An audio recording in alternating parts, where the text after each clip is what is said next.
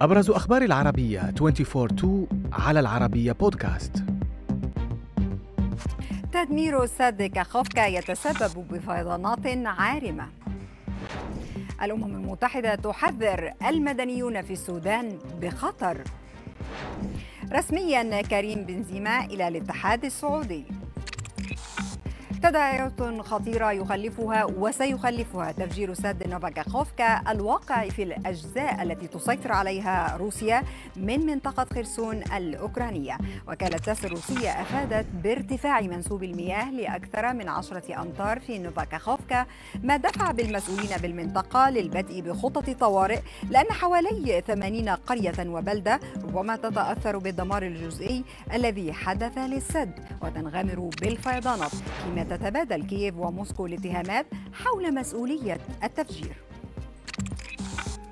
لا أحد مستثنى من الخطر في السودان. هذا هو عنوان التحذير الذي أطلقته الأمم المتحدة عبر مفوضها لشؤون اللاجئين فيليبو جاراندي الذي عبر عن صدمته بشأن مقتل عشرة لاجئين على الأقل في هجوم بالعاصمة الخرطوم. جاراندي حذر في حسابه على تويتر من أن جميع المدنيين الموجودين بالسودان في خطر بمختلف شرائحهم. أما سياسيا فقد أكد قائد الجيش عبد الفتاح البرهان في اتصال هاتفي مع وزير الخارجية السعودي الأمير فيصل بن فرحان أكد ثقته في منبر جدة بما يقود لسلام مستدام بالسودان. دفعت مايكروسوفت 20 مليون دولار لتسوية اتهامات وجهتها لها لجنة التجارة الاتحادية الأمريكية والسبب أنها جمعت معلومات وبيانات شخصية بطريقة غير قانونية عن أطفال مشتركين في نظام إكس بوكس للألعاب وذلك دون أخذ موافقة الوالدين بشكل صحيح. المتحدث باسم مايكروسوفت أوضح أن الشركة ملتزمة بالامتثال للقرار كما أنها سوف تحل المشكلة الفنية الفنية وقالت إنها تسببت بحفظ بيانات الأطفال في النظام فيما يشترط القانون على الخدمات والمواقع الإلكترونية الموجهة للأطفال الحصول على موافقة الوالدين وإبلاغهما بشأن عملية جمع البيانات الشخصية عن طفلهم.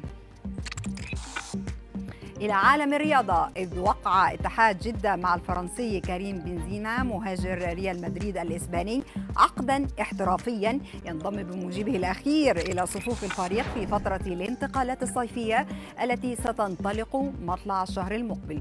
بنزيما أعلن رحيله عن ريال مدريد صبيحة المباراة الأخيرة في الدوري الإسباني أمام بلباو يوم الأحد الماضي في ملعب سانتياغو برنابيو والتي سجل فيها هدفه لفريقه. وهو الهدف الوحيد فيما أمضى كريم بنزيما 14 عاما في صفوف ريال مدريد حقق خلالها 25 بطولة.